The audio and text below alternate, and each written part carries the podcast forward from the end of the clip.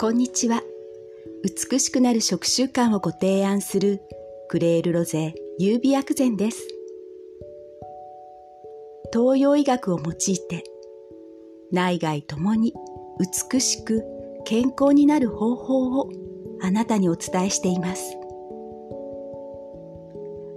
本日のテーマは小豆。あなたが小豆で連想するものは何でしょうか？和菓子のあんこなどでしょうか？小豆はおやつやお茶におすすめしたい食材です。理由は簡単。小豆の効果効能はむくみだけでなくデトックスに力を発揮します。小豆は体の中の水分代謝を整えますから自然とデトックス新陳代謝を促し体の中の余分な熱を冷まします利尿作用もありますので雨の日や湿度の高い日に感じる。むくみや体の重だるさの緩和におすすめです。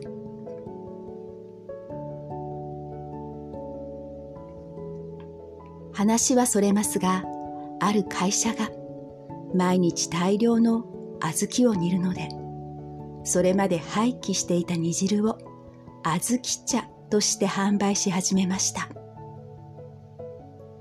手軽に買えて便利な飲み物です。この小豆茶は自分でも作れます。小豆を煮た時に出た煮汁を捨てずにお茶として飲む。ただそれだけです。これは小豆だけでなく黒豆の煮汁も同じです。小豆には血行促進効果もあります。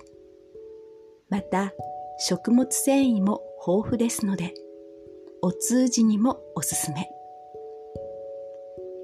もちろんお通じによる肌荒れにも効果あります。小豆は和菓子のイメージですがこれからは小豆はデトックス新陳代謝促進とむくみに効果ありと覚えてくださいね。女性の味方黒ダイヤモンド黒豆と同じくらい小豆も女性の味方ですから。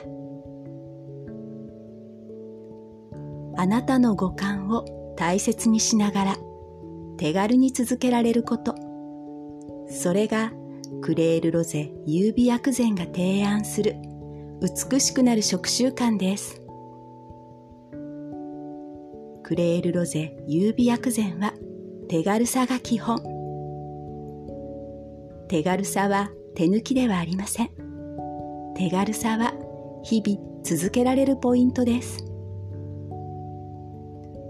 クレールロゼ優美薬膳はあなたが選択することを大切にしています。これがホリスティック、中医学理論や薬膳の。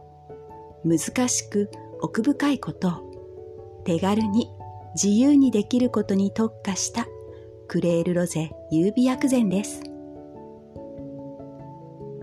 このポッドキャストはホリスティック、東洋医学を手軽に、はじめの一歩の内容で毎週金曜朝配信。ブログは、ポッドキャストとリンクした内容で毎日配信中です。最後までお聴きくださりありがとうございました。美しくなる食習慣をご提案するクレールロゼ優美薬膳でした。